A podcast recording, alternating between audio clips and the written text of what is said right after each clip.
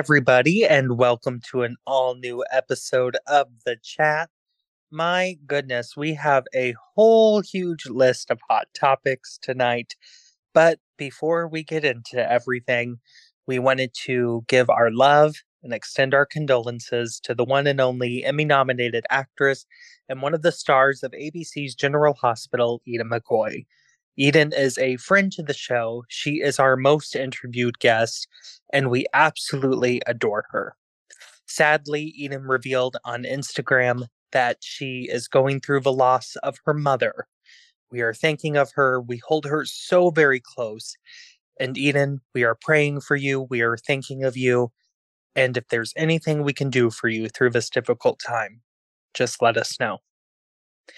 Without further ado, I also have some people on this panel with me tonight. We have Alan, Rodrigo, Tiggz, and returning special guest co host, Candice Mack. Candice, how are you? I am great. How are you guys? Um, I also like to also, like you said, offer my condolences to Eden, her mom. I've met her mom uh, two times. Sweetest person, sweetest, and so proud of her daughter. Um, she's been in, in Twitter spaces. I think we still call it Twitter. I'm not too sure, but she's she was a delight, and it, it broke my heart to to see that post. So love you, Eden. Hugs, hugs. Very much so. And Tiggz, how are you? I'm doing pretty good. And yes, Eden, Peanut, get, sending you warmth and light and love and comfort during this time. Me and Candice are a part of that club. It's a club nobody wants to be a part of. But just know we love you, we support you, we hold you up. It gets better. It gets better. Trust me. And then, Alan, how are you today? Okay. And Eden, we love you. It's so unfair that you only had 20 years of your mother. I just, it's really sad. We love you, Eden. And then, Rodrigo, how are you? I am good. Um, I echo everyone here on the podcast. My heart prayers go out to Eden and her family during this time. I can't imagine what she's going through it right now at this moment, but as a friend of the show, we have your back and just know we're thinking of you and I'm personally praying for you and your family during this very difficult time. Amen. I think all of my co hosts have definitely said it best. Well, let's get into a giant list of hot topics tonight. Like I said, there is so much to discuss because a lot happened on our soaps this past week and a lot happened with the actor strike. So let's begin with General Hospital. We haven't talked about GH in a while, but a big event happened. So Anna thought somebody was breaking into her current residence and she drew her gun and, in what she believed was self defense, discharged her weapon. But as it turns out, in a shocking, very soapy twist of story, Anna shot Charlotte. So this is, I mean, this is wow. I did not expect this twist coming. I love the twist. Uh, Finola Hughes, my God, that is Emmy right there for all of you who saw her performance on yesterday's episode. Uh, so, Rodrigo, let's start with you. What did you think of Anna shooting Charlotte? Man, I didn't have that on my bingo card this year for this to go this route of Anna shooting Charlotte. First of all, baby, what the fuck was Charlotte doing in that house in the first place? I was like, girl, the way. Let me go back. We're not giving Finola Hughes, of course, phenomenal, amazing. Her acting, the fallout of her shooting Charlotte. She has cemented her best actress Emmy next year. Like that's she has she's putting the work in in the storyline, and I love that. But little Scarlett Fernandez, I she is not getting as much due as she has she should be getting because the way she is playing Charlotte, the looks, the way she is looking, and the way you know what Charlotte is thinking. She is brainwashed through Victor's letter somehow. You know the Cassadines have, you know, they're, they're ookie bookie. So she is brainwashed and she thinks that through Victor's letter that Victor is saying that Anna is the enemy and she's very protective of her father. And I love the angle of her seeing Kevin and Kevin and I like that little scene with John Lindstrom just giving his notes on Charlotte. It was dead on about her, how protective she is of Valentin. And they've played this angle, excuse me, of them throughout the, throughout the years um, with Charlotte and Valentin. And and it's remained true. And it, it was just a matter of time be- before Charlotte just snapped. And I love how this story is playing now. The only thing I don't know is now they've revealed she burned the house down. And now, did she have, was she, want? did she want to have Anna shot too? Because I don't know if they're to go that far into it because we don't know that part of the story yet but I am very interested to know where it's going. But kudos to GH. Like this is how you do November sweeps, and it's early, and there's to be a lot of fallout. Vanna, what's to happen with them? Are they to remain together? Valentin keeping that from Anna was a dumb move. That's the part of the story I didn't understand is Valentin keeping it and now you get Nina involved, you get Laura involved in this, and now they knew about it, and that's to be a fallout from that. It's very soapy. It's a soapy storyline. That's all you want in a soap opera these days is to just remain soapy to its core. And this is going to affect a lot of characters, and I'm loving it. I, I kudos whoever wrote this. Like, I, I kudos to you. Like I'm I'm enjoying it. And then Rodrigo, before we go to Alan, what did you also think of like Sonny coming down to Anna's level and talking about when he shot Dante? Oh well, that part of it, I was like, mm, that was a stretch. I mean, there's, I I like history being brought up, but it has to make sense. And like maybe Sonny could have kept your mouth shut on that one. Especially um, it was 47. because like, you know, you could just listen to Anna what she was going through and like you didn't have to bring that up. Uh, but at the same time, I Maurice Benard and Finola Hughes, they have this great chemistry. And I'm not thinking, I'm not talking about them getting together, which I don't know. I know fans are like, oh my God, they're going to put Sonny and together. No, I don't think they're going that route. But I feel like they're great scene partners together. Like they are, they act their asses off. They know their characters very well.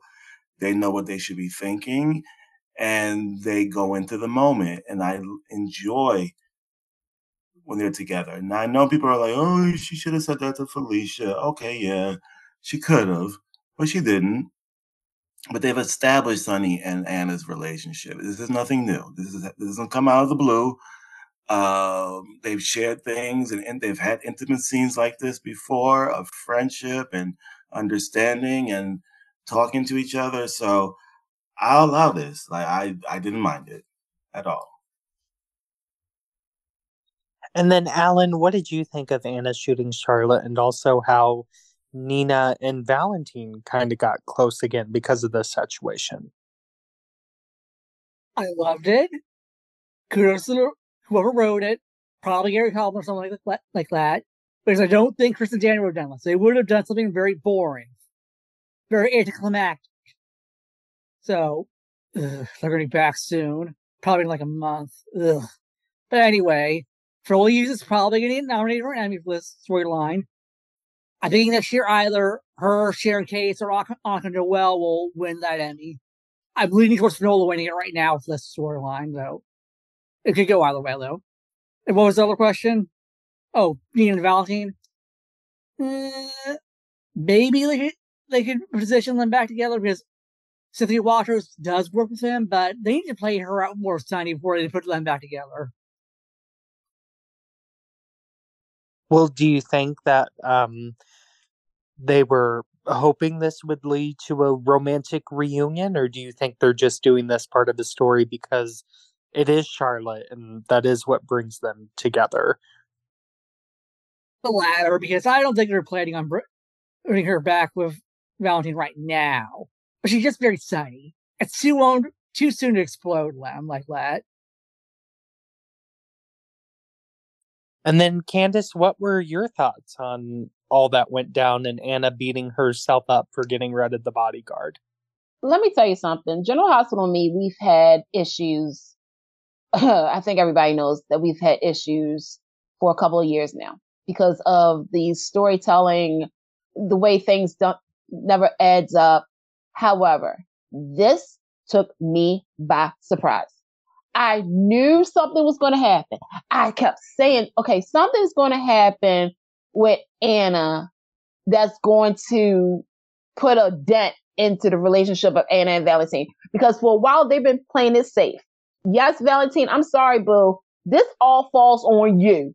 At the end of the day, this falls on you. Shaw Shaw, my girl. Sometimes she get on my nerves, but I love my Shaw Shaw. I'm like, oh, something, something's not right. Something's not. I, I just feel it in my heart. When she got shot, I gasped. I, I, I, I haven't gasped in a while. I was like, I was like, no, and I was like, no. I said, oh, I hope that baby don't die. That's the first thing I said, because if she dies, that's it for Anna. That's it for Anna and Valentine. That's it for Anna. I'm so intrigued, even though General Hospital, um, I'm not gonna forget that the person who set the fire was actually a man too, because I saw those shoes. But we're gonna we're gonna we're gonna let that go.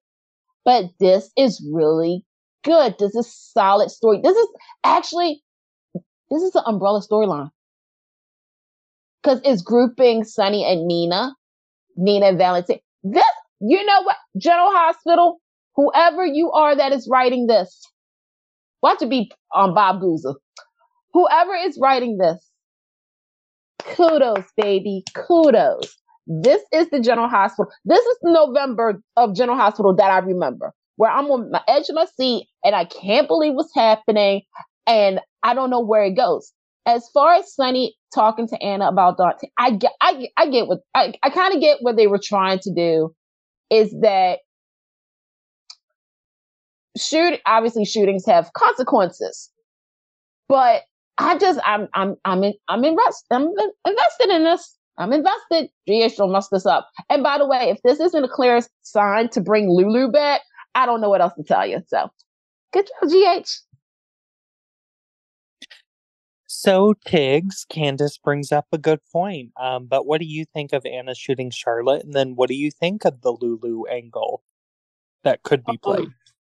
I think it was a nice twist. Uh, I was shocked when I learned of it, and I, I looked at a, a, clip of Finola, and you know, there's a reason why she was the first motherfucker to take home a lead actress Emmy for that goddamn show.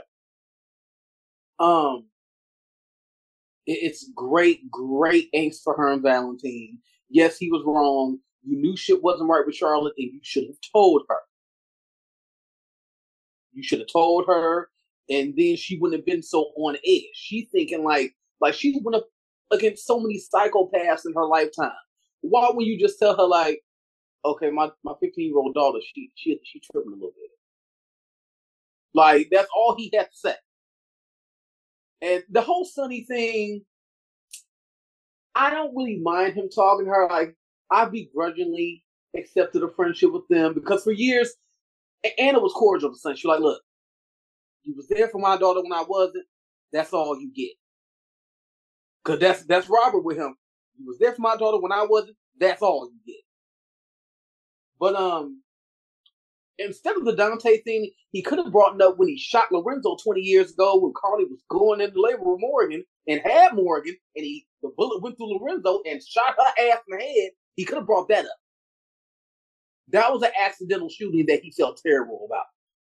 You only felt terrible about shooting Dante, motherfucker, because that was your son, but you meant to shoot him. You didn't mean for Carly to get shot. You should have brought that shit up. That would have made more sense. The Lulu angle, of course. Lulu needs to be back. Call up Julie Marie Berman, give her first refusal. If she don't want to come back, damn it, get somebody else. There are plenty of actors. Find somebody around my age, because like all the Lord's children don't need to be in a fucking forties. And whatever Nicholas they find, he better not be fifty-seven. Like they keep aging up with these characters every time they fucking recast. When and Genie Francis is just like, look, damn, when the fuck did I have him? Eighth grade. But yeah, um, I like the twist. I'm intrigued.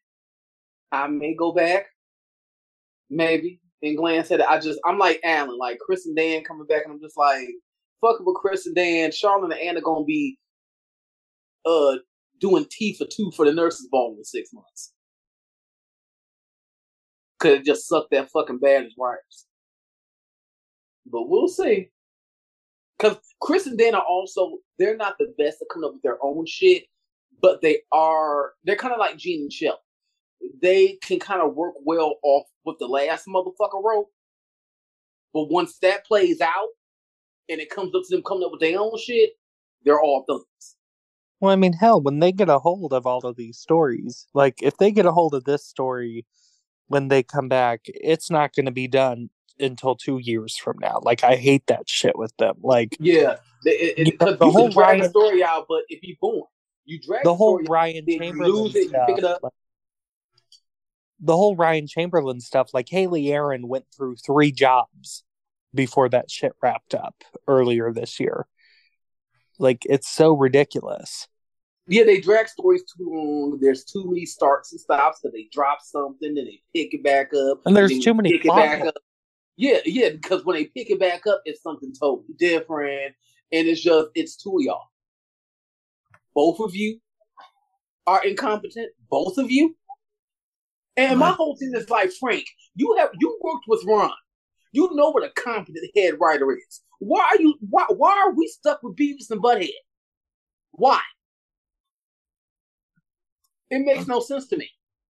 A good example of that is when TJ remembered that Mr. Clean, ballhead man, what's his name? Uh, Mason had kidnapped him. I was like, oh, I forgot about that. That happened like what, a year and a half ago? Like it was so long ago. I was like, oh. Rodrigo, I'm gonna be honest. I didn't even know that happened. He oh, oh talking, wait, wait, wait. Mason was the one that kidnapped TJ when Molly slept with um the boy. Yep, with yeah, Brando. Yep, with Brando. That yep. was so long that, ago. That was like, like, two years. That was like two, almost two, three years ago, and they tied it all the way back. That was during the pandemic. Around that time, I was yeah. Like, why y'all oh, go wow. Wait, because hell, Brando been dead a year. This just now coming out. I was like, that's that's the shit I'm talking about. I was like, why? It was good stuff. Tajh Bellow really did a good job, like with the aftermath of that. But I was like, damn, I had forgot about that. But sure, I mean, I mean, good. I mean, I guess but like, are they gonna cl- kill this Mason off? Like, I don't want to see him no more. Like, get him off my screen. Like, like enough of him. No. Wait, cause they, did they did they find out who the fuck Pikeman was? No, they still haven't. Now, Michael talked to somebody at the wedding ceremony. Remember, he talked to somebody on the phone about who the person was that uh, FCC snitch but he might be somebody that Michael goes to for information, but they show the back of this person's head. And it was kind of shaped like Ted King's. I'm just saying. Um, uh, so, like, it might be tied to that. I don't know. You know, the show be slow. And, and, and how the fuck did Cyrus get out? Medical. He had a medical clearance because um, what's his name? Um, Todd Manning like um, what's his name? Um, Austin. Austin. Austin. Austin um, testified on his behalf in order to like save Ava from Mason because Mason had kidnapped her. So in order to get her free, he testified on his behalf for the board the parole board to get him out on the medical clearance. He wasn't feeling well. Yeah, it was convoluted. It's and Jeff Kober is on this show uh, every other day, um, confronting people about forgiveness and and trying to get a job at Kelly's and they, they, they, need to. They, that's the problem. That is the problem. Yes, Jeff Kober is a great actor. He deserved that Emmy. Avery Poehler's a good actress, but so what? So the fuck what? Yeah. If, if well, you need to if you want to keep on a good actor or a good actress and the character is terrible, learn from Bill Bell. Yeah, because, the because the convoluted ways they they the, the hoops they've jumped through to keep Esme and and Cyrus um, Brown is, is ridiculous. If you if you want to keep characters around, you do it how Bill Bell did with Michael Ball. Yes, I hate the fucking character, always have, always will. But he found the he did it the right way of keeping that character around and making him viable. He did the same thing with Phyllis. And they have not done anything with either of these characters. You can't just rely on the fact that they're played by good actors. They're good actors. But well, they ain't no they ain't more West. The Esme totally go, they could totally go the Phyllis route with Esme. That would be so easy to do. And then you set your Spencer and your Trina up to be like the Danny and Cricket to her Phyllis. Like it's a little totally, too late. It's but they're, not, they're not setting up that way. They had their chance. They have their. Yeah, it's too late now. It's, it's too late. Yeah, She's it's time for Esme to get her memory back, go crazy, and Trina kill that bitch. She's still for a year and a half. Now Laura's talking about she loved this girl. And, and yeah, Laura's saying she loved her. I'm like, no, don't no, that's not what Kevin and the route they should have gone was Kevin should Kevin's her uncle. Why don't you have Kevin in this being protective of her because he could not save Ryan, so he wants to save the daughter, and right, his conflict with Laura and Spencer, and that's how you could have put you could keep them in character and have them still be like you know side and Esme just because she has amnesia don't mean it absolves her from the shit she done. Like the, it, the and that's another thing. The message they're sending with this storyline is very problematic, and it's like I know why the fans are mad. They are upset and they are very vocal about it, and they're gonna let you know about it, Frank. And they're like, and the writers, whoever's in charge over that ABC daytime whatnot, they are tagging you and they're letting you know that this is not acceptable. That you are letting this girl get away with doing this to Trina and not letting Trina have a point of view and letting Spencer having baby rabies with this little boy. And like Laura is propping this girl up when uh, just a year ago Laura's going to testify against this girl that she was a psychopath. And now she's talking about she is family and all this shit. And I'm like, no, that is not the route you're supposed to go with this character. You don't know what you're doing. You've done, you've, you've done, you've held us hostage with this amnesia shit for a year and, and a year and some change now. Yeah. And it's not going anywhere. And it's like, stop. Like, you need to regroup. You can still save this. You, I think you can still save this, in my opinion it, like I, you know, second guy said maybe you can, but you can if you you stop and you're like, okay, let's reveal that Esme has been faking this this whole time. Let's cut that mm-hmm. bullshit and like just reveal that and do some flashbacks, do some fake flashbacks like you always do in daytime. And then you, you say that you see that she was planning this shit all along and she's been, you know, and then like then you have them find out about her. You have the climate, the, eh, the climatic conclusion where Trina and her have their final fight or something, and you throw her off a cliff, and you say she presumed dead, and we get rid of that character, and then that's it. Oh, like let's that. not do a presumed death though. I, if she gets tossed off of something again, then I would rather have it be the final. Like you well, gone. We well, we wanted to keep her around for Ace, just for that possibility when he like he's like around like fifteen, you bring her back honestly, Alan, ain't nobody want that baby anymore either. I'm just gonna. I want that. I want that baby because the baby if they drive off, if they drive off like Starr Manning and Hope and Cole Thornhart. No, don't do that. Hey, hey, hey. Well, well, hey. no, Casey. Like Casey, that's the next generation of Cassadines. We don't want that because we damn sure don't want Spencer have no kids no time soon. So Ace is just fine. Leave him be. Ace and is it, the place. The help no. he can go. The missing link in the storyline is Nicholas, obviously. Like that Yeah. is where they need to if they're not gonna have Adam Huss come back and finish up this storyline, they need to get someone else with this role. Like And- I said, that I told and them make they better it- call make it Jordan long Peterson, so I- term and Yeah. fix fix the character first. You need to fix this character because this since Character and assassination. it's been going on since it's sad to say since Tyler was playing the the last year on that show when Nicholas had Hayden shot. That's when you had the down the, the destruction of that character because Nicholas would never have done shit like that to a woman like especially a woman like that. This is So- Ron's fault. Ron did it. So- it's his fault. they've and they've every other iteration of Nicholas has been one worse thing after another. And these writers don't know what to do with him. They need to regroup and go back to the aesthetics of Nicholas Cassadine, go back to the tapes, watch these films of what he used to be, and go back to that and fix this shit because it has gone haywire.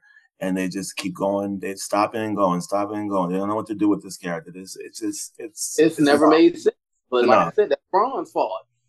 Like Valentine was initially scrapped, and they wanted the only Cassadine on canvas to be a Cassadine. So Nicholas just started doing bullshit for no reason. It never made any sense. And then ten years later, this is what we got. Yeah, they just need to fix it. Like it's an easy fix. I don't know why they're making it so difficult. It's so Because Chris and Dan don't know what the fuck they're doing. That's why. so easy to fix it. They don't know what they're doing. All four of these shows are easy as shit to write. And these idiots act like they don't know what they're doing. Brad Bell included, he's the fucking worst. But also, you know, like I always say, and you know, it kind of sticks up for the writers and it kind of doesn't because it's Chris and Dan. Oof. But also, you know, that extends to the executive producers who they all fancy themselves as, you know, the head writers. It's like people think that this time on Days of Our Lives in the winter is going to be so great. Oh, we're going to have so much fun with the strike material. Oh, Ron should be let go. No, motherfuckers. Albert Alarr's Days of Our Lives is about to go into effect, full throttle. And same goes with GH. It's like, sure, we have scab writers, but, you know, Frank is probably putting his foot down a lot more than we think. So it's just, we got to be careful. No, uh, with Days, uh, see, if I was Sherry Anderson, the minute I would have saw that, long, I would have tweaked all that shit. Ron could kiss my ass. Oh, the show's running to December. No, the fuck it ain't. G- give me my laptop. Give me my laptop, Marshall. I would rewrote all that bullshit. Fuck Ron. Because Sherry Anderson knows the fucking show. I already wrote all that She- shit. That wasn't my All point. Anytime I Yeah. fucking shit that was out of character or stupid, change it. She knows the show, but she doesn't get final say. And as soon as Albert, I'm like, girl, I would fuck you. Final say was that teddy bear looking man. And there's no final say is Ken Corday, because shit, if anybody could get the Ken, it would have been Sherry. I was have Honey. over Albert Ken every chance I got. Ken Like is, Ken, is you, you listening today? Ken is Is over your there. It's a bits of spider at concert halls. Uh, Ken is over there. You the know itsy bitsy spider went up the water spout. Oh yeah. Exactly. He playing that on grand pianos and shit. But anyway, speaking of Days of Our Lives, so let's head over there. So Remington Hoffman is out as Li, as Li has been stabbed. Wendy Boo! um, looking for whoever did it. Um, in the meantime, Ron Carlivati also said that it was a pleasure to write for him, but this was storyline dictated. Uh, so, Candice, let's go to you. What do you think of Li being stabbed? Boo! This is a bad. Oh God. Okay. So I saw that article, and also I guess he was a part of the quote unquote budget cuts, right? The- okay. The character of Li has had its ups and downs, but in the last couple of episodes, I really felt for him, especially with the Marlena scenes. I'm so confused on this because I feel as though this was a character that could have been doing more than what he was doing. Like to me, he was sort of I'm going to be honest. He he gave me EJ Light vibes. Because I could see I could see him being ruthless, but I also could see be him like a leading man, like a romantic leading man. Okay. When it comes to the who who killed Li storyline, I'm gonna say this. We knew that Camila was wrapping up. We knew that Gabby was going to go. Everybody was like, "Oh, Gabby's going to die. Gabby's going to die," and stuff like that. I kept saying, "No, she ain't going to die." They have ruined, and when I say ruined, they've ruined Gabby and stuff on for me. And this was the icing on the cake.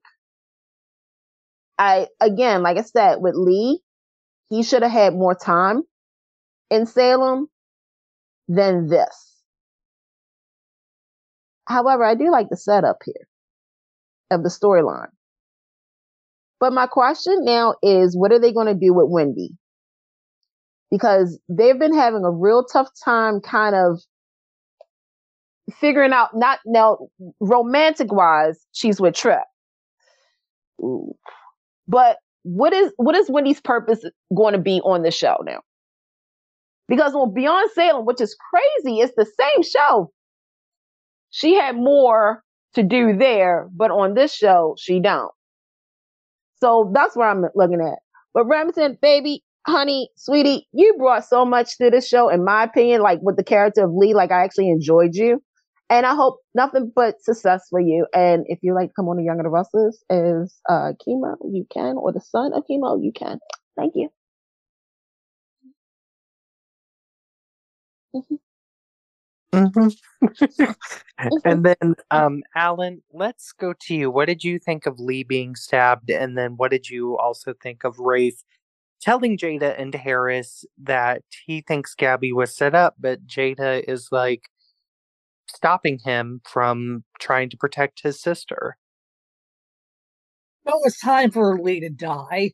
They kind of written the character into a corner, and Remington Hoffman wasn't very good on the show He's very hot, but yeah, he was not in on Days of Our Lives.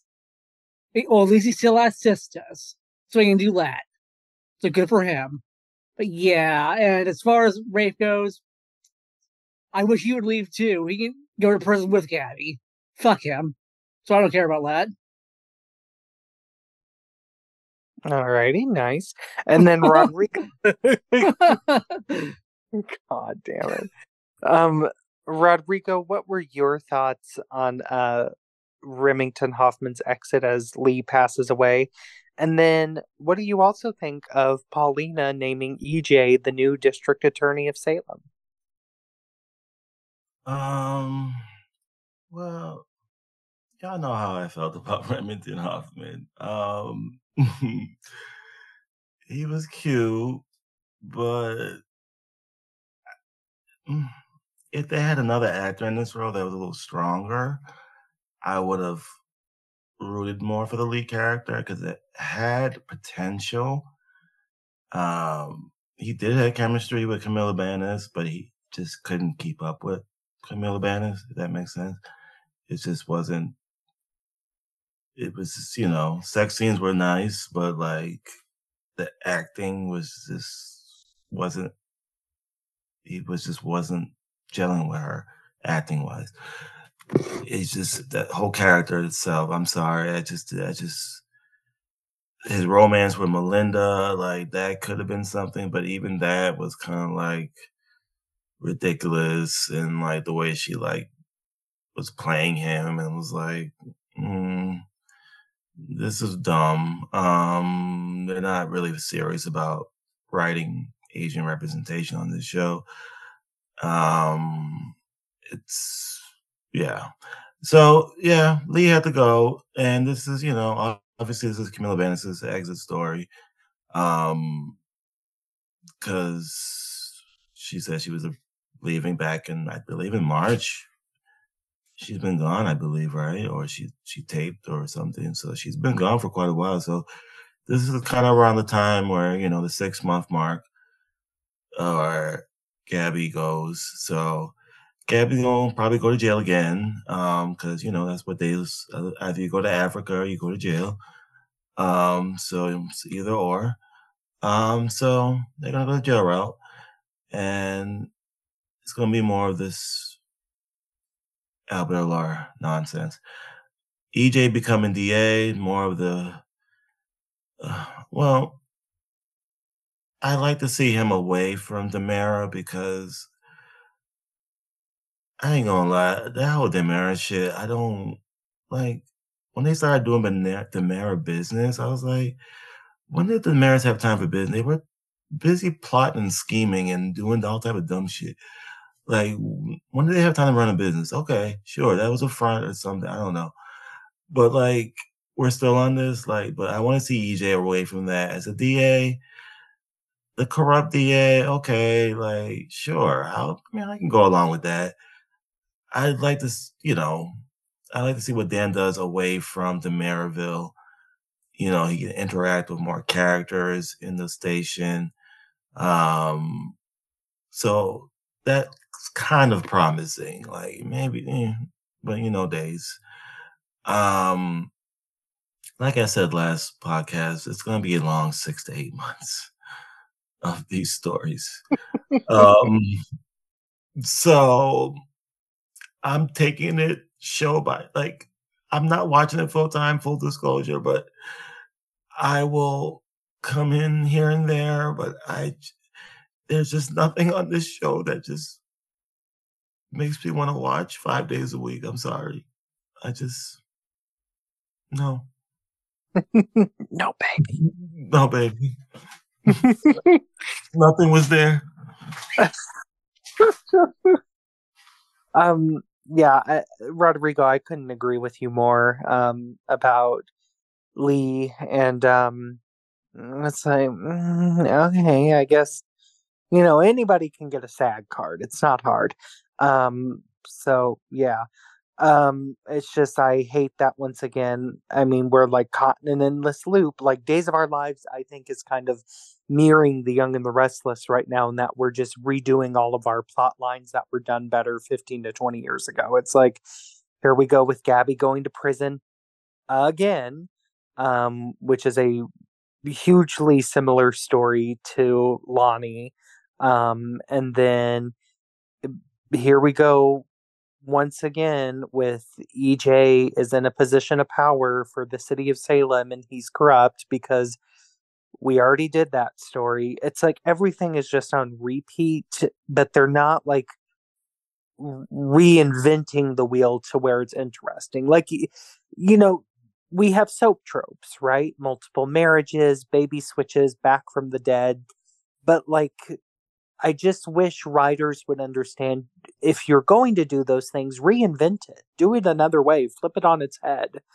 Um, but sadly, they kind of go on repeat. What were you going to say, Rodrigo?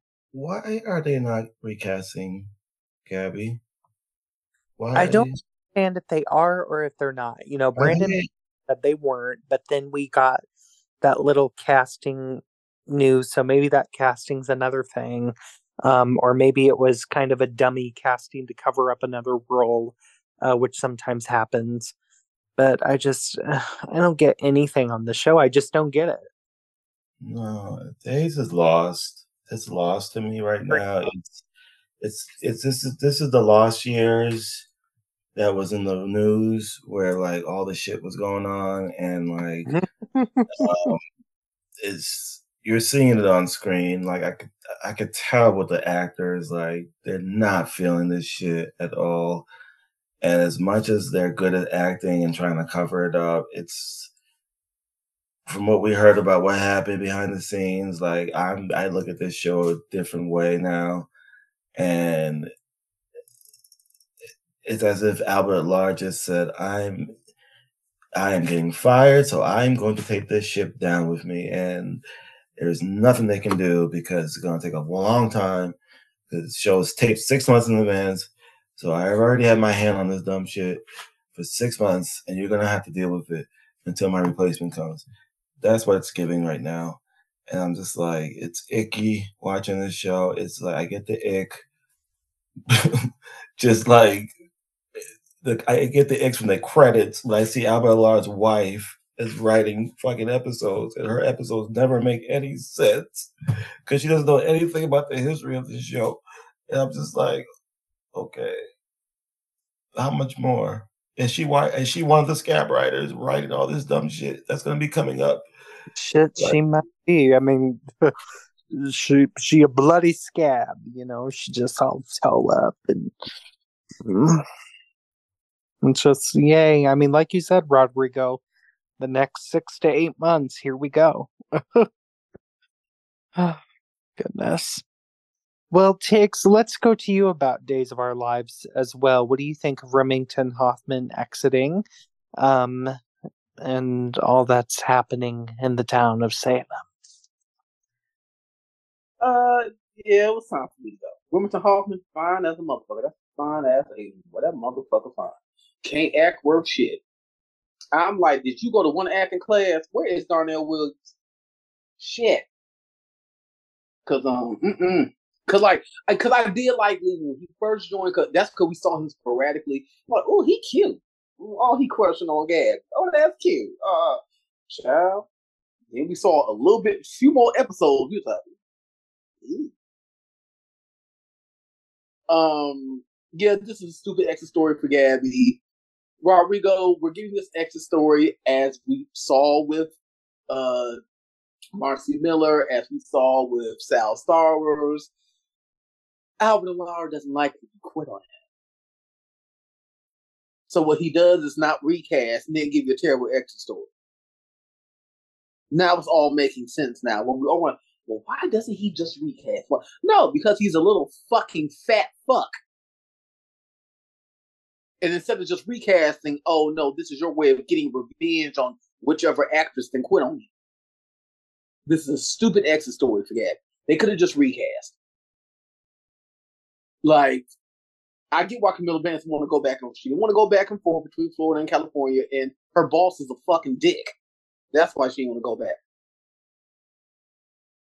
Uh, yeah, Lee Dine, yeah, and I'm like, I'm like you, Casey. Where does Wendy go from here? Because Wendy had potential, and her and Trip are yeah, okay. But like I said a few uh, a couple of weeks ago, or about a month or so ago, Wendy and Trip gives me that she should just get pancreatic cancer like Isabella and die in six months. Cause I'm just like, eh.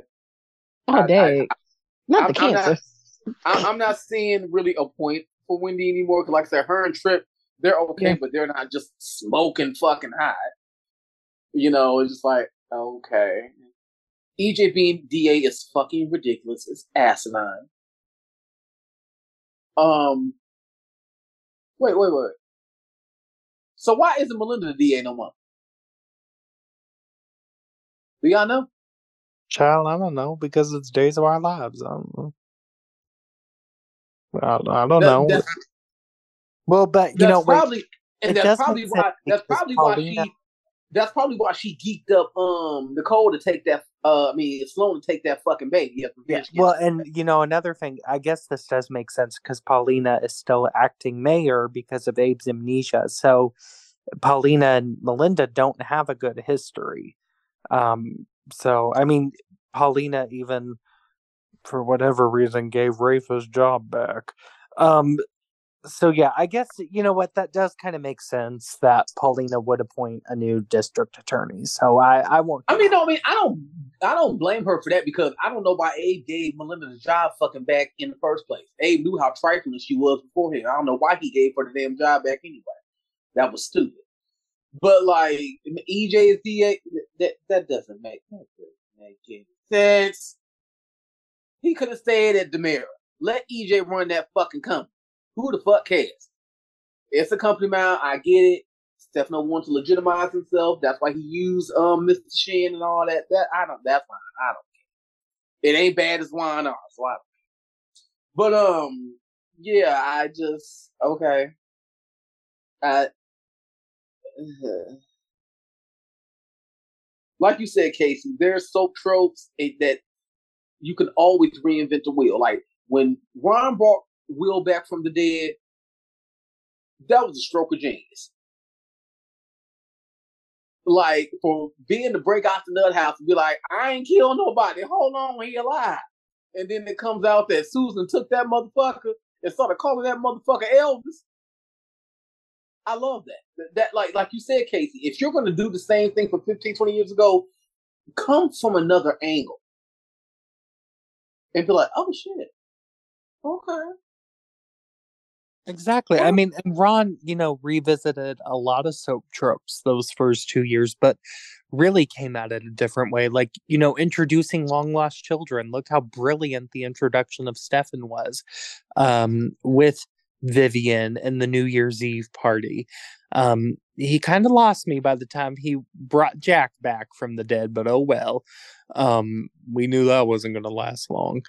Uh, but yeah, it's like just come at me from another angle, make it yeah. interesting. But at least, but at least with Jack, it made sense because we had all saw that clinic in Memphis and all that stuff, so th- that made sense. Just the following story with the whole mayor bull, that was bullshit. Yeah, that's what I meant. Yeah, yeah. but yeah, I mean, like yeah. always comes back from the every head writer brings Jack back, and and, the, and, and, that and that's my hope, well, except for James E. Reilly. Well, shit, yeah. he brings. He brought he brought Jack back once and said that's all right. But yeah, um, he said, and they and, and and not only just regular soap tropes, but Days has certain tropes that should have died twenty years ago. You can reinvent a baby switch, which they have not. You can reinvent a back from the dead. You can reinvent all this, but it's just certain little soap tropes that they need to just never do again. Let it go. Never do it again because they're they're the worst at it, and it's just like, like you said, Robert. Mm, summer 2024 can't come fast enough because I, mm, mm, mm. we'll we'll see we'll see a little bit of a change. I will say around March, we'll see a little bit of a change because I'm pretty sure when Albert was fired back in August, Janet came and, and did some type of tweak. So it ain't gonna be full throttle, but I think we're gonna see some little tiny positive changes around at least St. Patrick's Day. We holding out for a hero like a motherfucker. Shit. it's so true though. Oh goodness. Well, let's move on over to the bold and the beautiful. Um, some ex- who's there. Uh, coming from TV Insider, this is a direct quote. Just how sick is Eric Forrester on The Bold and the Beautiful? The patriarch's been coughing up blood and has a serious mystery illness, according to Dr. Colin Colby. Could that be what's prompting two of his children, daughter Bridget and firstborn son Thorne, to come back to Los Angeles? According to a B&B rep, the two Forrester children are back in town because of their dad, who just might be going to that great soap opera in the sky. Watch for the Forrester family to come together to support the beloved patriarch. Um, uh, Winsor will return, excuse me, return on Tuesday, December 5th, and Ashley Jones follows right behind him as Bridget on Wednesday, December 6th. So, Candice, let's go to you. What are you making of finally we get some other Forresters back? I mean, no offense to Winsor and to Ash. Hey, y'all. But Eric has other kids. And I get it because I'm looking at the timeline. It's probably around, you know, Thanksgiving, the holidays. But I really do need, if this is the swan song for Eric Forrester, I need all his kids present. With that being said, um, Bridget should have already been included in this storyline because, quote unquote, she's been in LA and she's a doctor. Okay. I want to see what happens, the dynamic. I want to know if they found off off screen about Eric or will they find out doing. And to me, that I would rather see that reaction on screen versus off screen. With this storyline, I'm going to say this because I think we all have talked about it. It wasn't everybody's favorite story. Okay. Because again, Eric has a men- uh, not mental, a medical trauma and medical issue. We just did this. However, something's changed. I'm I'm I'm I'm curious. I'm like they're playing all the beats of this is Eric's last, you know, hurrah. Which for us who've watched the show since day one, this if they get I'm just gonna say if they kill Eric off, it's going to be the shock for for me because it's again we've watched it. John McCook wanted me to tell y'all he's coming for an Emmy next year because of his performance. I mm, will also say that if this is his swan song, and if this is because John McCook wants to retire, I can't be mad at it. Can't be mad at it because, again, the storyline is is real. Sometimes and sometimes in life we can't hold on to everybody as much as we want to. We can't. And yeah, even though like when he when he was coughing up blood and stuff, and and Casey knows this, I I said this is actually a real illness. This is actually a real a real illness, and so I don't know. I, I, like I said, I had mixed emotions about the storyline, but I will say acting wise, it's been really good. John, don't go. Well, while Candice sits over there with a black veil over her face and a tissue in hand, I want the money. Go- oh, okay. let's go to Alan. So, Alan, do uh, Bridget and Thorne do it for you, or were you holding out hope for everybody to come back, even Angela? Well, they should at least brought back Felicia Kristen. And is Zende gonna have any moments with Eric? Because they act like RJ is his own fucking grandson. I know the show kind of treats Zende badly. I know they don't have a great actor in Delon, but Jesus Christ, they treat Zende like he's just a black guy who hangs around, not a family member. It's pathetic.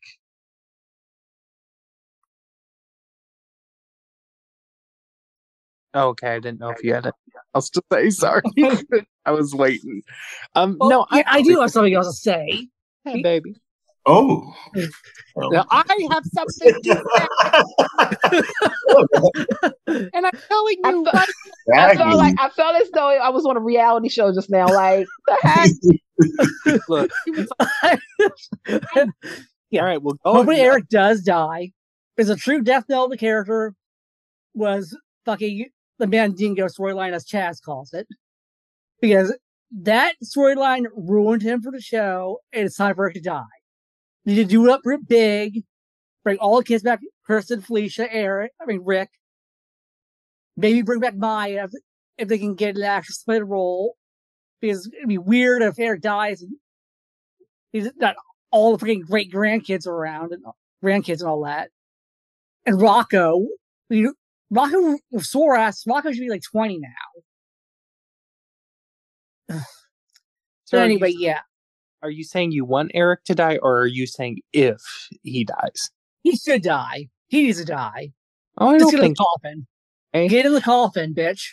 But that's just Oh, because you're over 53.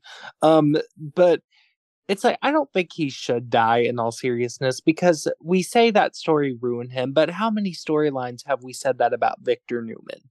You know what I mean?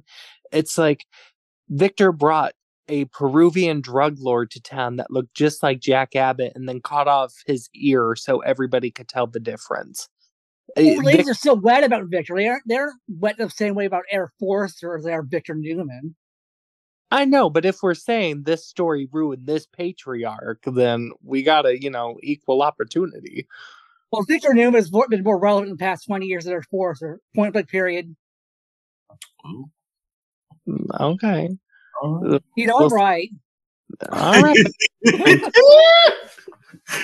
Alan.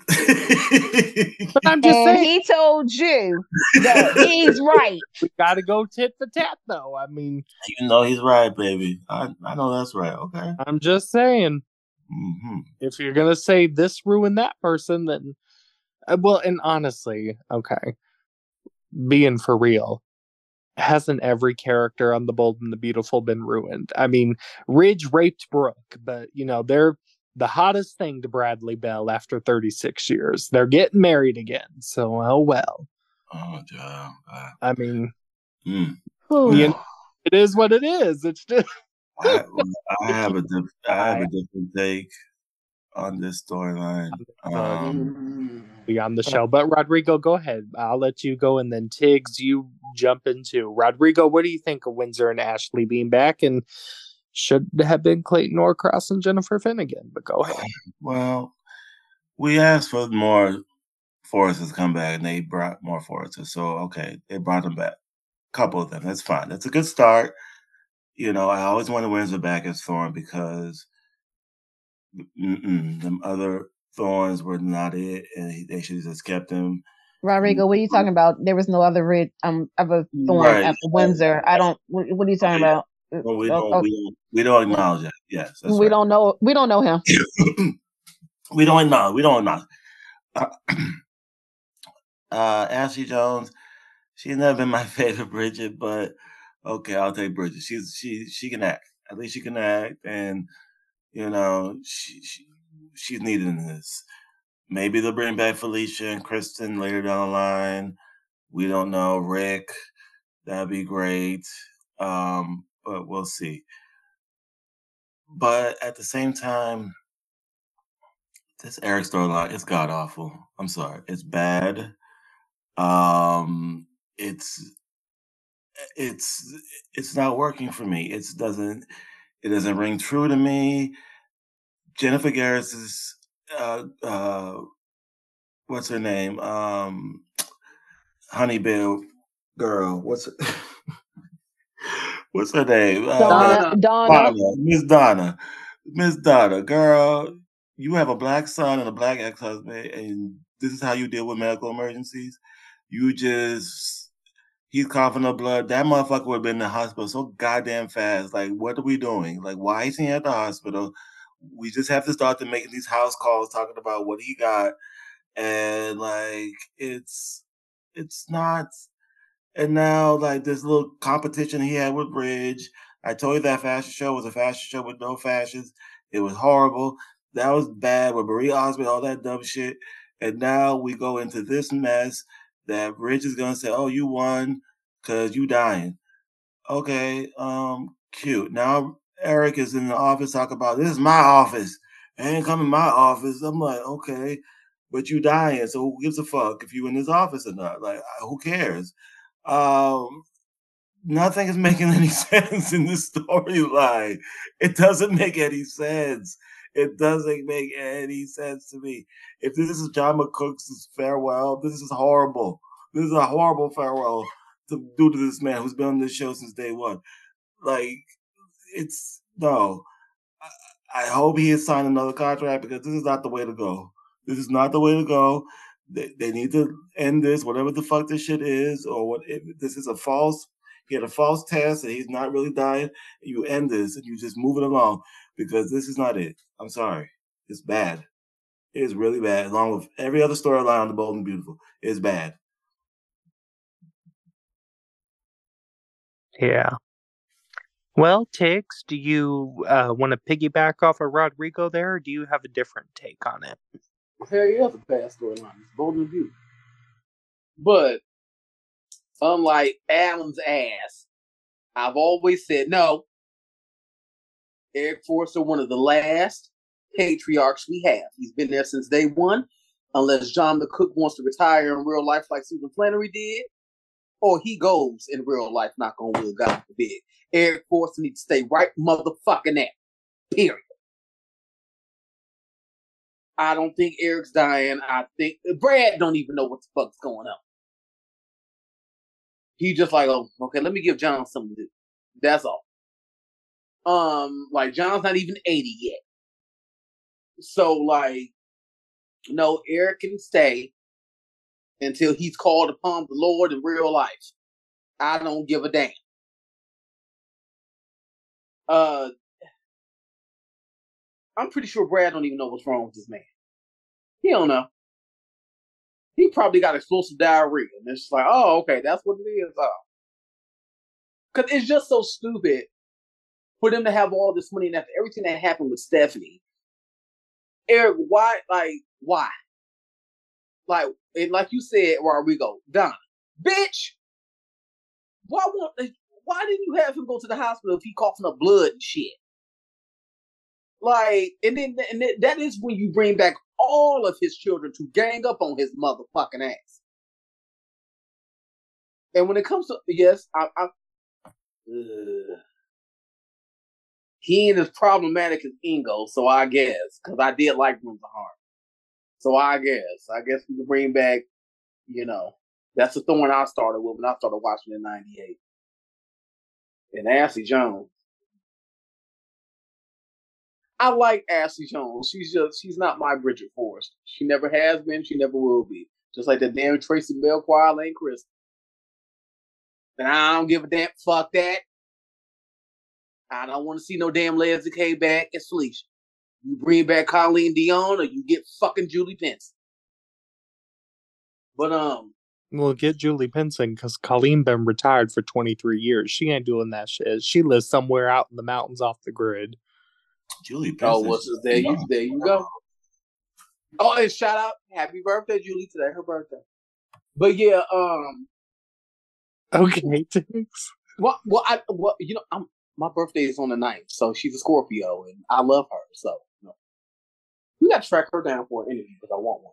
But yeah, um, So, what are your thoughts on the Bolden? shut the fuck up, Casey. I'm getting to that. Give me a break.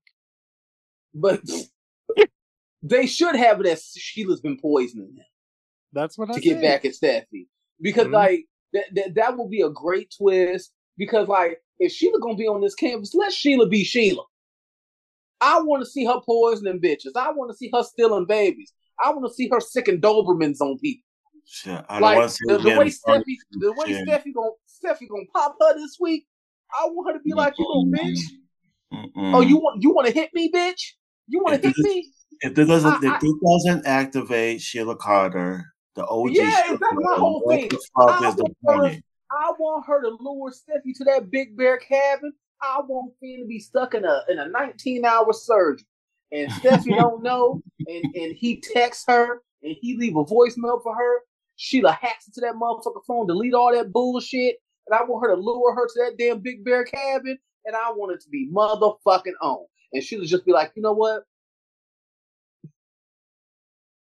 I should have aimed for your motherfucking head the last time I shot you.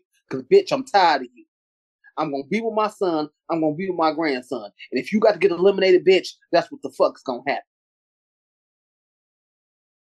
Like if Sheila gonna be around, let Sheila be motherfucking Sheila. She just can't ever interact with Lauren Fenmore, I guess. Mm. That irks my fucking soul. That has to be a PBS thing. It has to be because I don't I think it's, you it has to be. it must man. be. It has to be like Margot Wayne because I'm just like, what the fuck? Like, I'm not understanding. I'm just not like that's the motherfucking money shot. Y'all could have did a huge crossover event that would have brought at least five hundred thousand viewers back to both shows. What the fuck are y'all doing? And no one behind the scenes said anything about it. They didn't say a peep. They did. Fans were outraged, and no one gave a Because the type of bitch I am, I would have had Sheila and Lauren. They they would have had a final showdown at, on a fucking avocado farm. God damn it! I'm going to see. I, if I'm gonna do it, I'm gonna do it. Yeah. Well, speaking of the young and the restless, let's head over there because there was a Mhm. lovely week of celebration for the one and only Lauralee Bell. Of course, Lauralee's parents, William J. Bell and Lee Phillip Bell, created the show, and she has been with the show now for 40 years. Her 40th anniversary took place in the summer, um, but for some reasons, it could have been availability or anything. Uh, the episode celebrating that milestone could not air until this past week. So, Alan, let's go to you. What did you think of a celebration of 40 years of cricket? I don't really care about Christine like that, but it was nice to have an episode that wasn't about someone's job title or Victor picking an illness. I also like to have like touch on Christine didn't have any children. And I think that's one of the reasons why, frankly, Christine hasn't been a, like a huge character for like the past 20 years, but she doesn't have any kids. And that is, that's very important for characters as they age to have a character, a child on the canvas so you can be more relevant. If you don't have a child on the canvas, kind of hurts your, chances of like sticking around being relevant. We've seen like seen this with like characters like Ray from Days of Our Lives. He doesn't have any kids. He's been on like what 2008, and he's still kind of keep, trying to keep him around because Ray's wife likes him, but Ray could leave tomorrow, wouldn't matter. So that's why I think it's important for if you want a character to last, they have to have kids. I know some people don't want kids in their life, but frankly, for soaps, it's important to have a kid on campus. Mm-hmm. It is. I mean, because it's like the whole generational aspect of soap opera. Um, even though I will say I did enjoy that story that Chuck Pratt did. Um, and I really think Lauralee should have won that Emmy that year. She was nominated uh, for when she lost her baby. Um, but oh well, you know. Uh, Candice, what about you? I know some like very old school fans were upset that a lot of Cricket's history was left out um, in the anniversary episode. So, Candice, what were your thoughts? Okay, let me just say this right now. That was by far the best episode of the week for me. It played okay, I think people are not understanding what was really going on. It was the fact that Cricket was at a crossroad as she was looking back and looking forward in her life.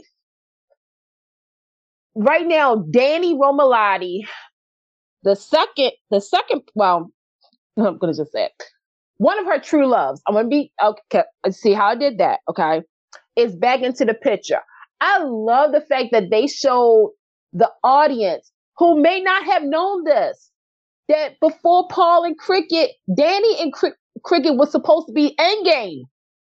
I like that they showed what they were able to show because here's the thing.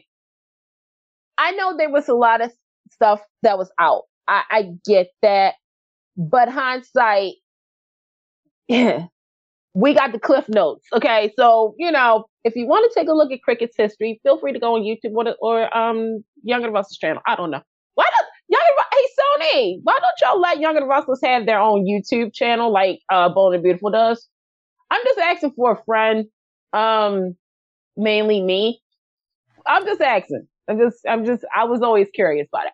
Because Candice, it's too many I- cooks in the goddamn Kitchen. I know. I, I was trying to be. I was trying to be nice about it because I wanted to say something else, but I forgot that you know I'm being nice this week. It's because you know it's kindness week. So But no, you know, but no, but it's still stupid because it's like, okay, Bold has their own YouTube channel because Brad Bell owns owns shit. it. And it's like, why the fuck won't ABC give us a General Hospital channel? Well, Y'all you already own- know the reason for that. Now, now we know the reason why General Hospital sometimes forgets that their YouTube page, which is like, like they are they still charging people on YouTube? It probably is. Mickey Mouse made his ass for it. No, even before Mickey. Before Hey Mickey, you so fine, they were still doing what was it, two ninety nine? And then you had abc.go.com, whatever. Well, well, well, that Disney, Disney didn't own them since 1995. I Candice. know, but I, well, sometimes I forget. Okay, but they still had abc.go.com Oh yeah, I remember that shit back. and. Hulu and Hulu. Let's not even talk about that. That, them motherfuckers can't even post today's episode on time, let alone any type of archive content. They took it down one day when it was preempted on ABC, and they took down the same day episode. Cause you know what? I need something that back. Okay, back to back to what show we're talking about? Young and the Restless. Okay, I was fine with it. I like the fact that it also showcased Phil. Phyllis has caused so much in Cricket's life. Like, I love that they actually showed it now. I know somebody said, Candice, they didn't show when Cricket got hit. that would be in Phyllis's standalone episode and not Cricket. I was, you know what? I was fine with it. Look, I, I know with Young and the Restless, we all ask for a lot because we expect for Young and the Restless to give us a lot. But in this situation, I was fine with it. I was fine that you know, we had Nina come back and saying, you know what, girl, I'm here for you. Cause we're ride or die. We're, we're together. I like Lauren. I like the fact that I, I actually really did enjoy it. I even enjoyed the photo part. Sorry, I'm a Danny and Cricket fan if you can't tell. When they were holding hands and they're playing piano. And you see that? Did y'all see that look? Did y'all see that look? Okay. Sorry. But I was fine with it. It's just now I wonder if they do become a thing, will it still be the same? And see, that's another thing. You don't know. You don't know where life takes you. So I was fine with this episode. Yeah. Well, you know, Candice, we've kind of always stand shoulder to shoulder as huge cricket fans. Um, mm-hmm. I love cricket to death. I love my Danny. They even showed Michael. They even they mm-hmm. play like. See, this is the thing. You don't need. I think for me as a who's it's funny because I'm like this. Wait a minute, I remember this episode. I remember this episode. Oh my god, I remember this one. So that tells me that I'm getting, you know, better better looking with age. Um, sorry, but I'm thinking about it, and I'm just like, okay, we really come along. Like we started with team with team model cricket to lawyer cricket. Da, you know, she wanted to be a, she wanted to be a mom. She wanted that love. You know, her and Danny was supposed to be end game, and then she cheated. Let me clarify that she cheated on Danny because of Phyllis. Like, I, I just it it was when I sat back and I was thinking, I was like, yo, Phyllis really did screw I don't want to say screw, but she really did put cricket into a okay, you got two lanes going to. Which lane are you going to go in and which one you not going in? And and that's why I was like, okay. And then with Phyllis, Phyllis, girl, only Michelle Staff can do this. She was like, Yeah, I'm trying to be nice to, to her. I'm gonna set you up on a date on a dating website. And I'm like, on a dating, like giving date dating advice. I love the fact too that um they you know I, I mean okay to the Paul and cricket fans out there, they showed some you know, and you know allegedly Paul and her like he stopped loving her right. Here's the here's the here's the story. Not all your couples are going to be end game and now all your couples are going are going to have that oh we're together forever. I mean it's pretty much the same what i just said about endgame. Your favorite couple can fall out of love real quick and i think this obviously behind the scenes played a part because what were they supposed to do and i constantly say this all the time do i wish that Doug, they asked Doug to come back to finish out the storyline. To be honest, yes. Because I and I did not want to recast. I wanted the OG because I would feel more connected. But since we don't have the OG, what was they supposed to do? So I'm fine with this. I thought it was a great episode. And yeah, congratulations, Laura 40 years, baby. Yeah, um again, Candice, I echo everything you said. Like I was mentioning I'm a huge cricket fan. Um I've always loved Laura Bell. Um and I love Danny and cricket, Paul and cricket, um the Phyllis and cricket rivalry. Um and I'm happy that we were finally able to sit down and celebrate 40 years of Lauralee Bell because that is a huge feat. You know, 40 years um, off and on as the same character, and she keeps coming back home just when we need her most.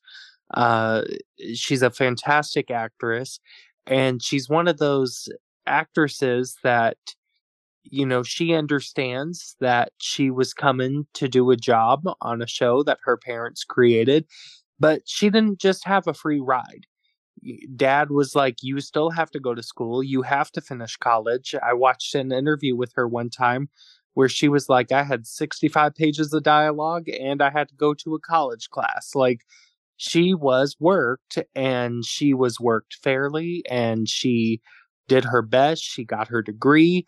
Lauralee, I think, is just amazing. And I'm so happy that she finally got her flowers in these anniversary episodes the show does. Um, and like Candice also said, which I totally agree with, uh, best episode of the week. Because, like Alan said too, it wasn't about business, it was something different. It was soap opera, it was great acting. Like, that's that's nice. It was good to take a break from what Alan calls it, LinkedIn the series. Um, but Tiggz, let's go to you. What did you think of 40 years of cricket? I have not watched the episode yet, but I am. But I will say, I love me some cricket player team model. And I don't give a goddamn who don't like it. I've always loved Christine.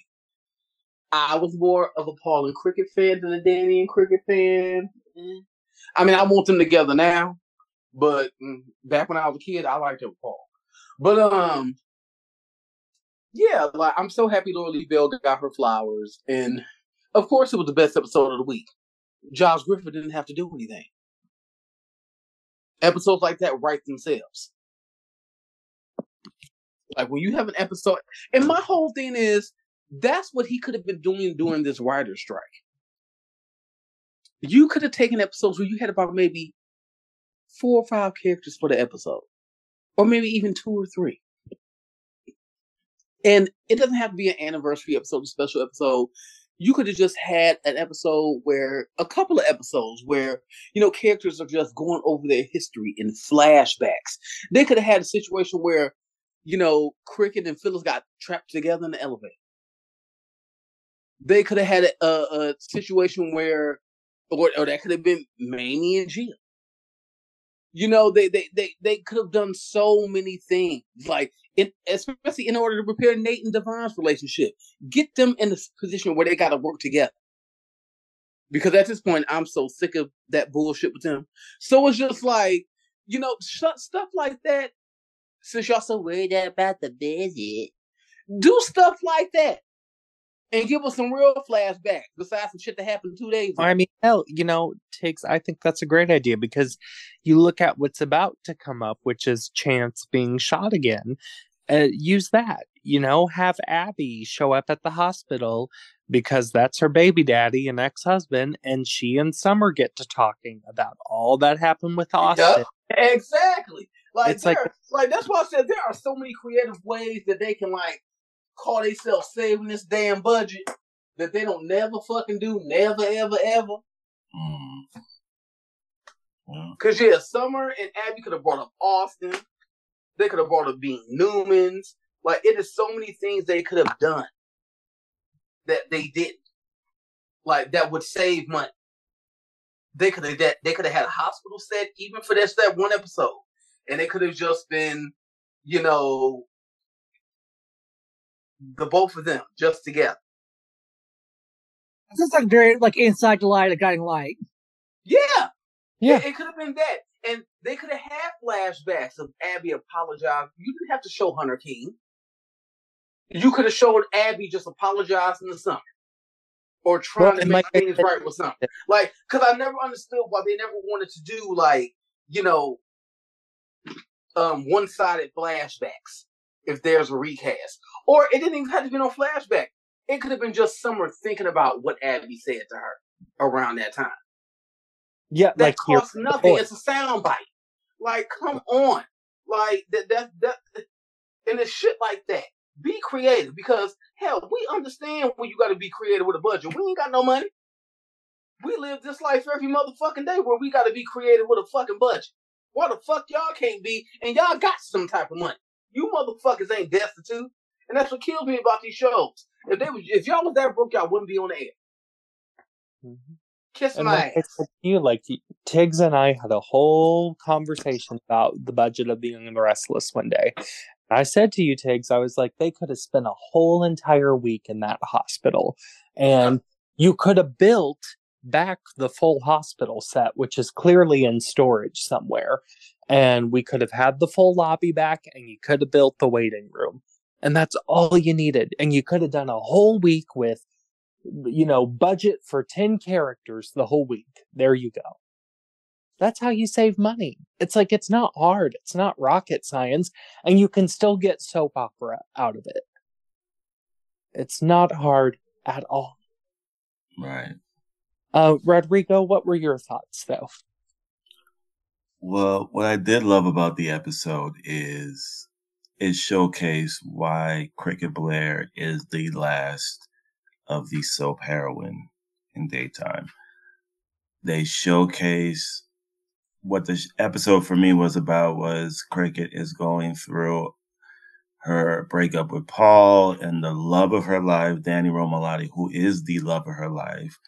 I didn't care about no Paul. I am the Lone Ranger. Here. I didn't give a fuck about Paul. Paul, they showed that clip where Paul made Cricket feel so guilty about not wanting no children when his ass couldn't even take care of his own two kids. So I didn't even care for that. And Danny, if it wasn't for fucking Phyllis and her meddling and her scheming and plot and being a psychopath and whatnot, Danny and Cricket would be together. And also Michael Damian and his concerts. Danny and Christine would be together today. And they showcase in those in those flashbacks. I'm so glad they they did those no black and white. Thank you, Jesus.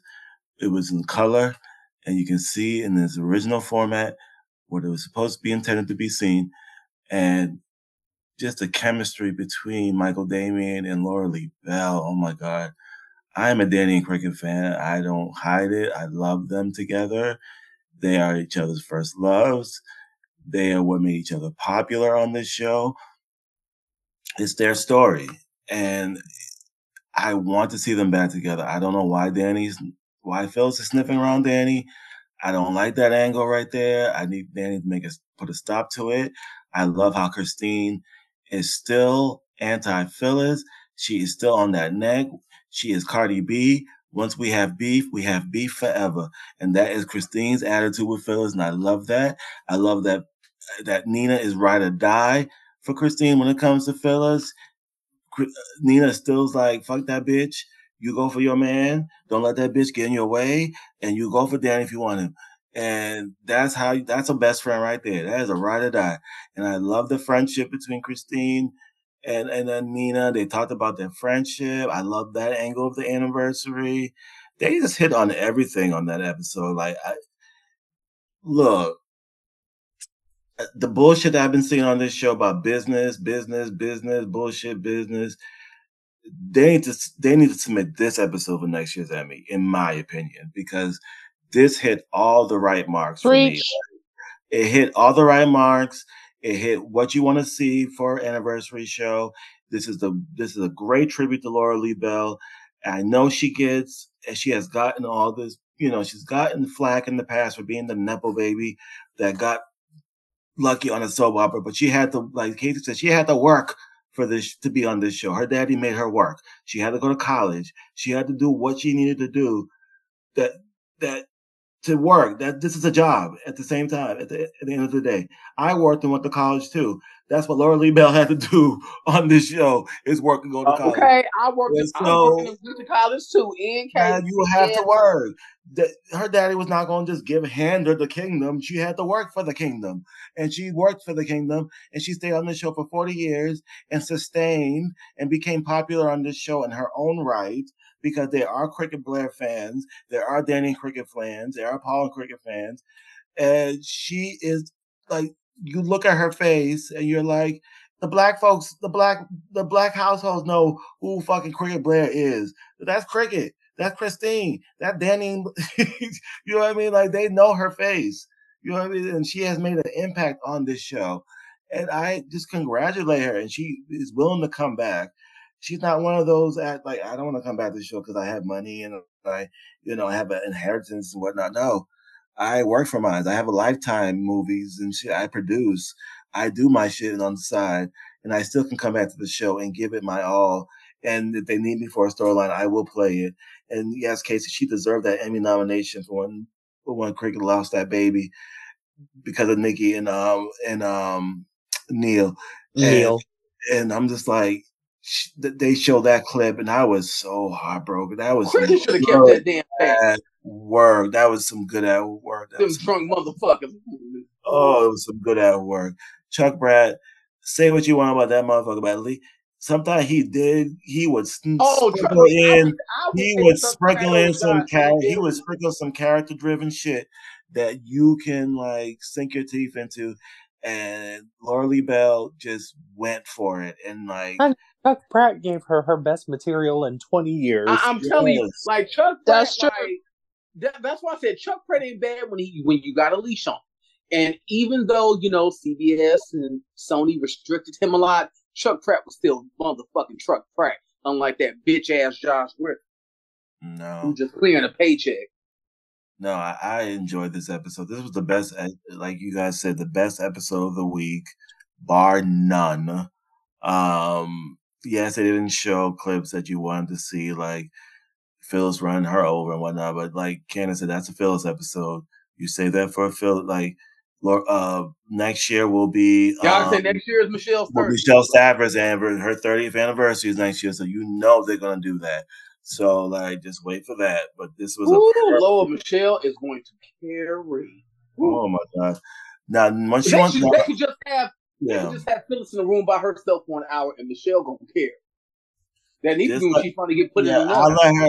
Yeah, Michelle Stafford. If you want to go buck wild and ham and cheese sandwich and whatnot, go ahead on this. Your do it, girl. Do it. No, no, no, no, for real. I ain't gonna be No, mad. Everything I ain't gonna be mad doing- either. Mm-hmm. Everything she's doing needs to lead up to Phyllis getting sent to Fairview, and then you just have an hour Michelle Stafford in that motherfucking room with a straight jacket on. She just like, I can't believe this shit. This You is know not what? my motherfucking life. Storyline I Not- wanted was uh, a relative of Sasha's to come back and haunt or set Phyllis up because Yeah, either never, they have never they they left that which the great Bill Bell Oh, like leaving that got it. mystery of did Phyllis kill Sasha or not, and you didn't know if she did or not, and that was left hanging. Like I would love to see some that revisited back again. and You see, and that's something. If they wanted, if they wanted a cop character to be on the canvas, just, just call off Jeff Branson. Bring back Ron. Him and Phyllis were hot. He's back to investigate her. Like, like, just like bring back Ronan. hmm So yes, she needs to go to Fairview, have a psychotic mental breakdown, like the episode leading up to it. She gets sedated, and then the whole hour is Tim Reed coming back as a ghost to be her psychiatrist and torture her with all her past shit.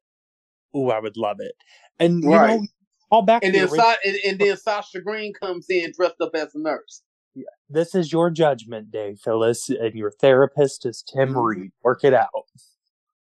And then you have Sasha come in dressed as a nurse. Oh, Miss Miss Summers, I'm here for your medication. hmm And Phyllis like, bitch, you're not gonna touch me. And you know, Michelle Stafford, no, no. You know, she gonna be all up in that. But you know what?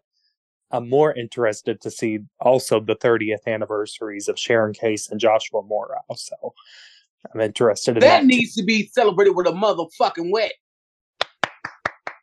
with a remake of her original dress. Preach it, preach. Yes, I forgot about that third. Yes, Or if yes, if- yes, but here's do the thing: it, if do they it, don't, do if, it. they if Do they it. don't do a wedding, I will take a proposal.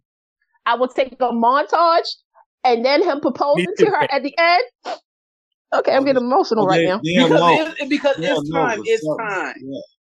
Yeah, We tired of Nick and Sharon fucking 30 year olds. It's time. It's time. I don't give a fuck what Joshua Morrow allegedly be having to say. I don't give a fuck.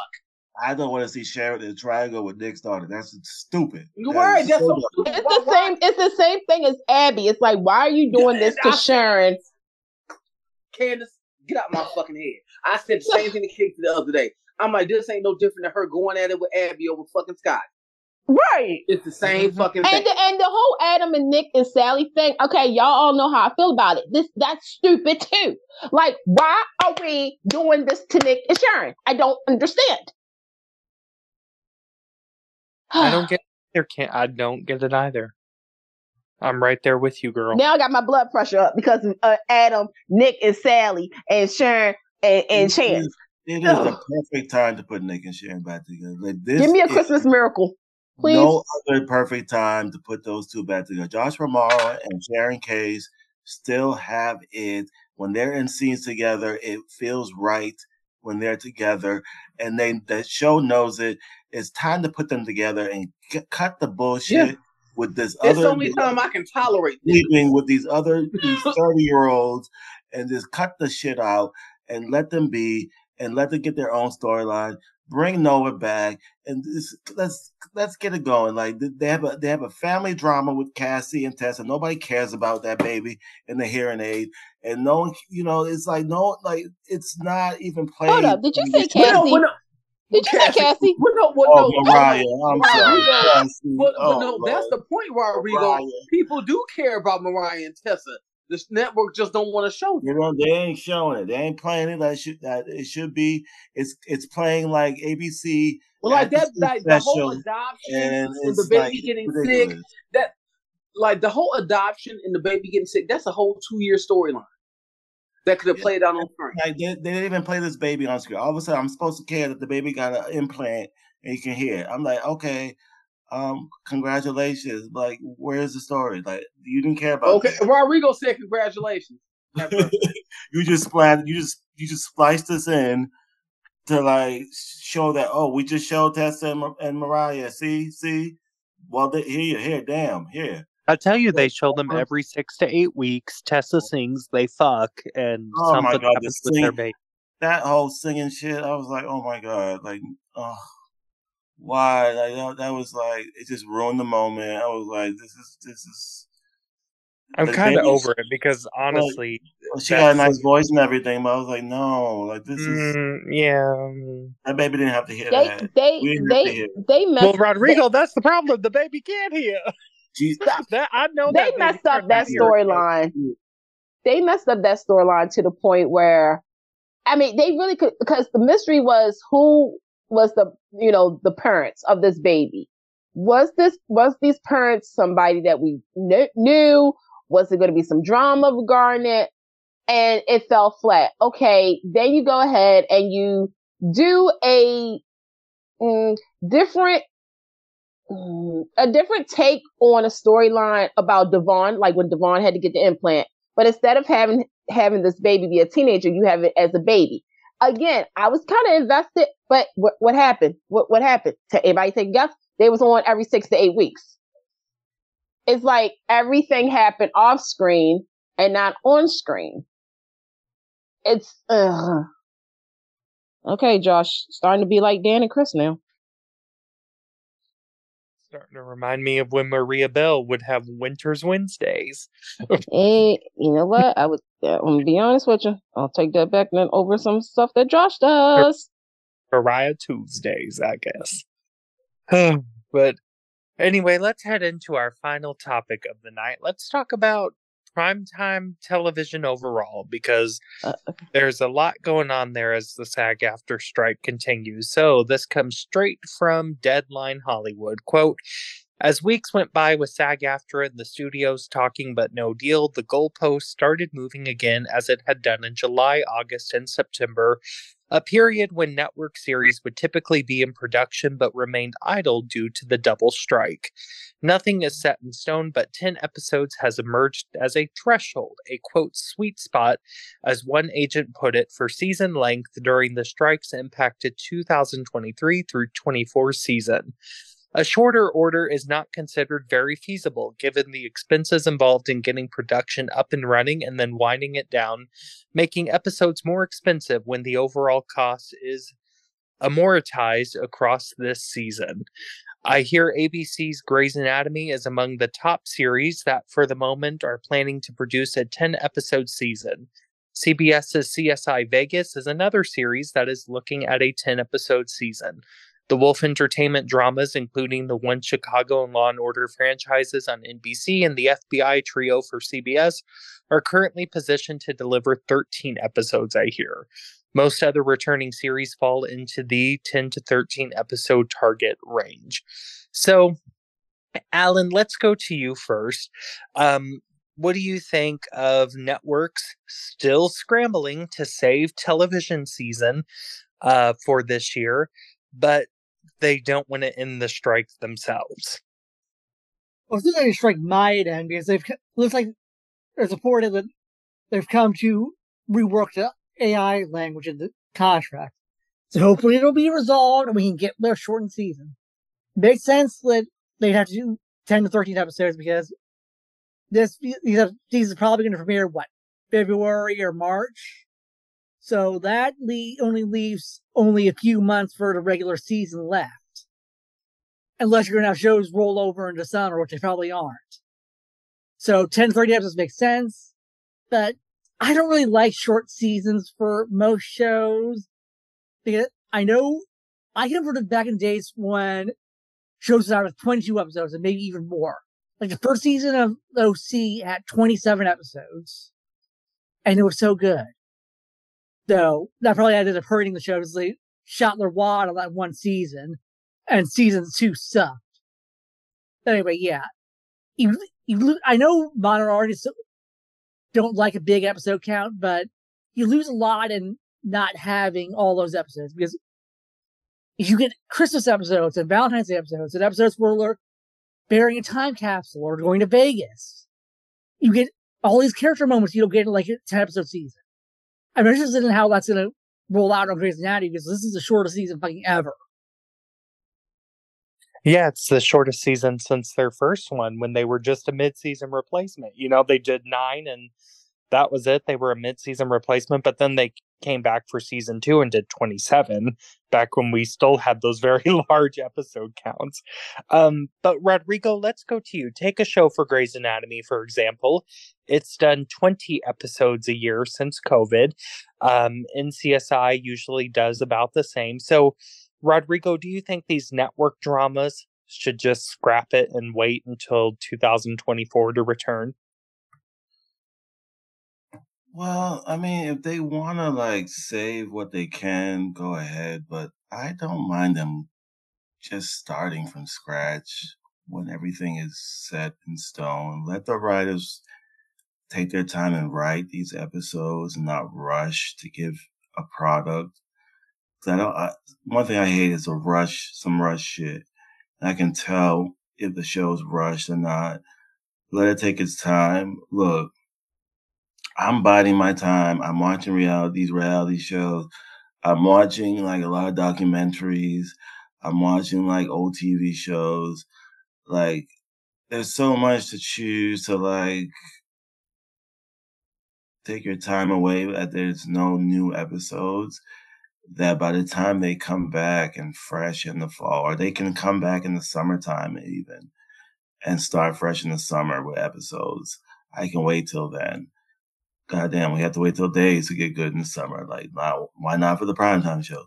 So, like, I'd rather just wait until they're good than rush for like media mediocre shit. So, yeah, that's my own take on that. I mean, it's it's I still stand with the actor. They still deserve what they need to get, as long as they need to do it, and I can wait it out until they get what they want.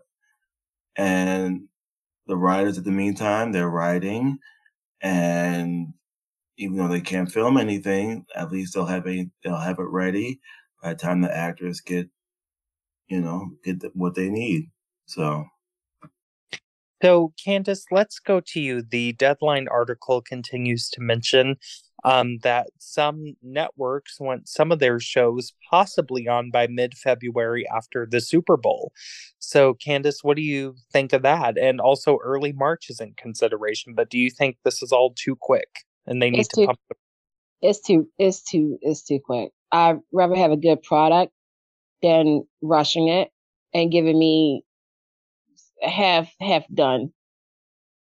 Um, you know, I was thinking about this.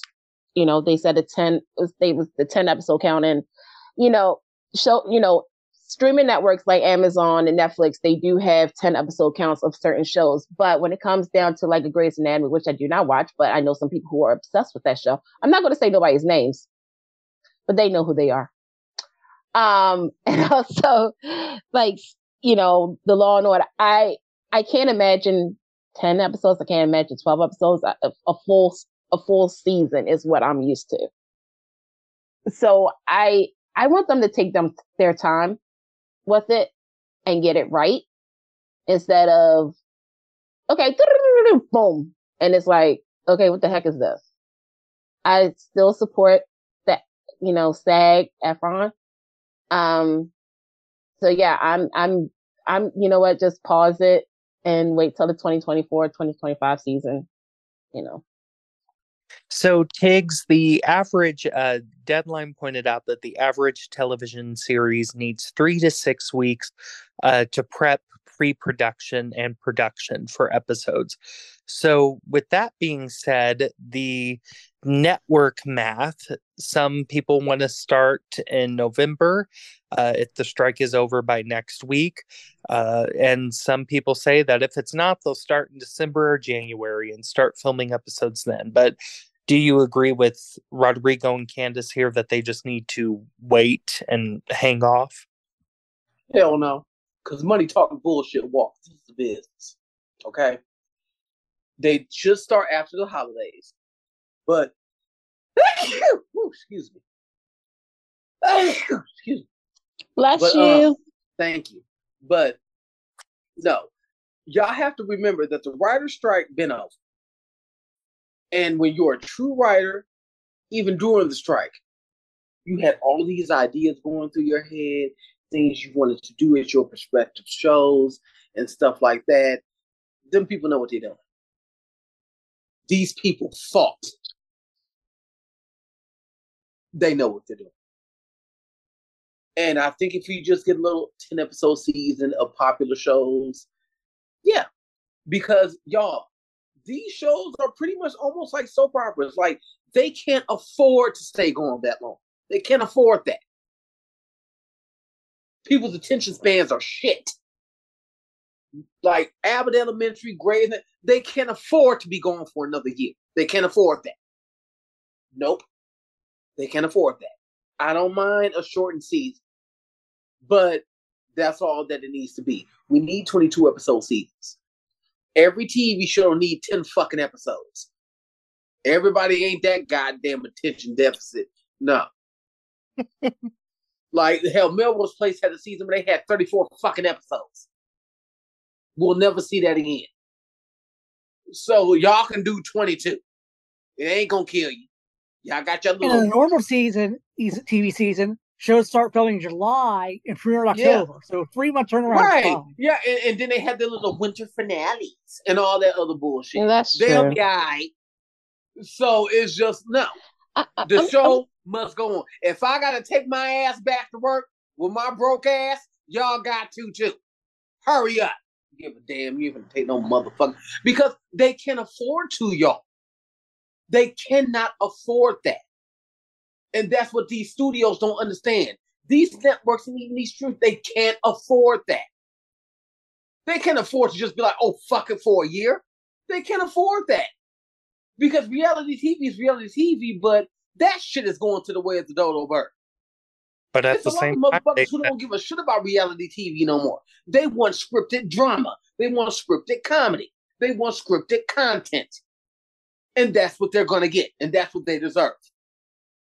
but at the same time, you know, they said fuck it for so long that they ended up right here. Um, it's like, you know, they they want this, and I want it too. I miss Grey's Anatomy. I would love to be watching Meredith Grey right now, but at the same time, it's like, the, how dare the networks say, "Oh, we can start here. We that strike is going to end next week." No, the fuck it ain't, because here you are saying to SAG-AFTRA once again, this is our best, last, final offer.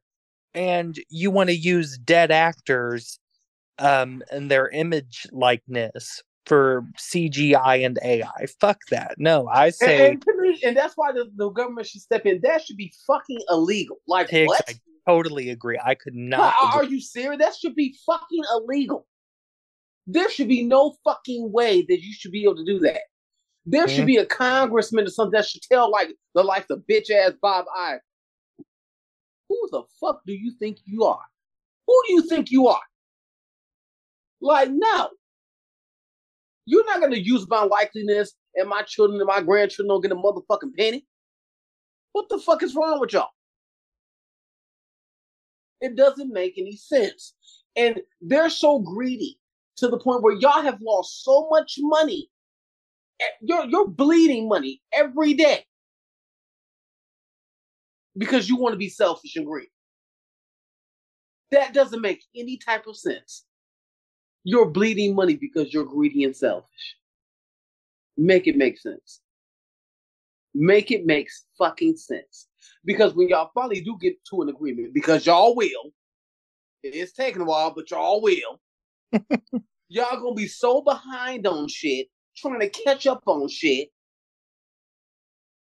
They're not looking at the bigger picture. They thinking about right now. Yeah, they thinking about down the line, but no, y'all not thinking about the bigger picture. Fuck down exactly. the line. Think about the bigger picture. You're bleeding money already right now. And then you're going to spend even more money getting the rest of these movies and shows and shit back up off the ground after the last four months. Make a fucking deal because we're all fucking tired. Make a deal. Everybody ain't gonna get what they want, but god damn it, and take that bullshit AI shit off the table. Get over it. You did it with the writers, do it with the actors. Get over it. Period. All right. Well, Alan, if our listeners want to know more about your awesome opinions or even read your column, which, by the way, tell them where they can find it at, but where can they also find you? On Twitter, I'm Rappa, and you can follow my column at thepopper.com. Wonderful. Rodrigo, where can our listeners find you? You can find me at Rodrigo's World 81. Very good. Tiggz, what about yourself? The Zen Master Part 2. Sounds good. And then Candice, what about you? Where can they find you? And where can they also listen to your podcast, Soap Party 411? You guys can listen to Soap Party 411 every Sunday night um, on TalkShoe.com, also on streaming apps available such as Google, Apple, and apparently we're on YouTube Live. I did not know that. You also can find me on Twitter at Candy Poo and Instagram at CandyMac82, and also on the following podcast, the email, Everyday Women, Heritage, and the award-winning podcast drama series Forever and a Day. Back to you. Very good. You can find me on Twitter as well, underscore case 1999. You can also find our show over there at the chat underscore podcast. And you can also find us on Facebook at the chat show podcast. And we'll see y'all next week. Toodaloo. Bye, y'all.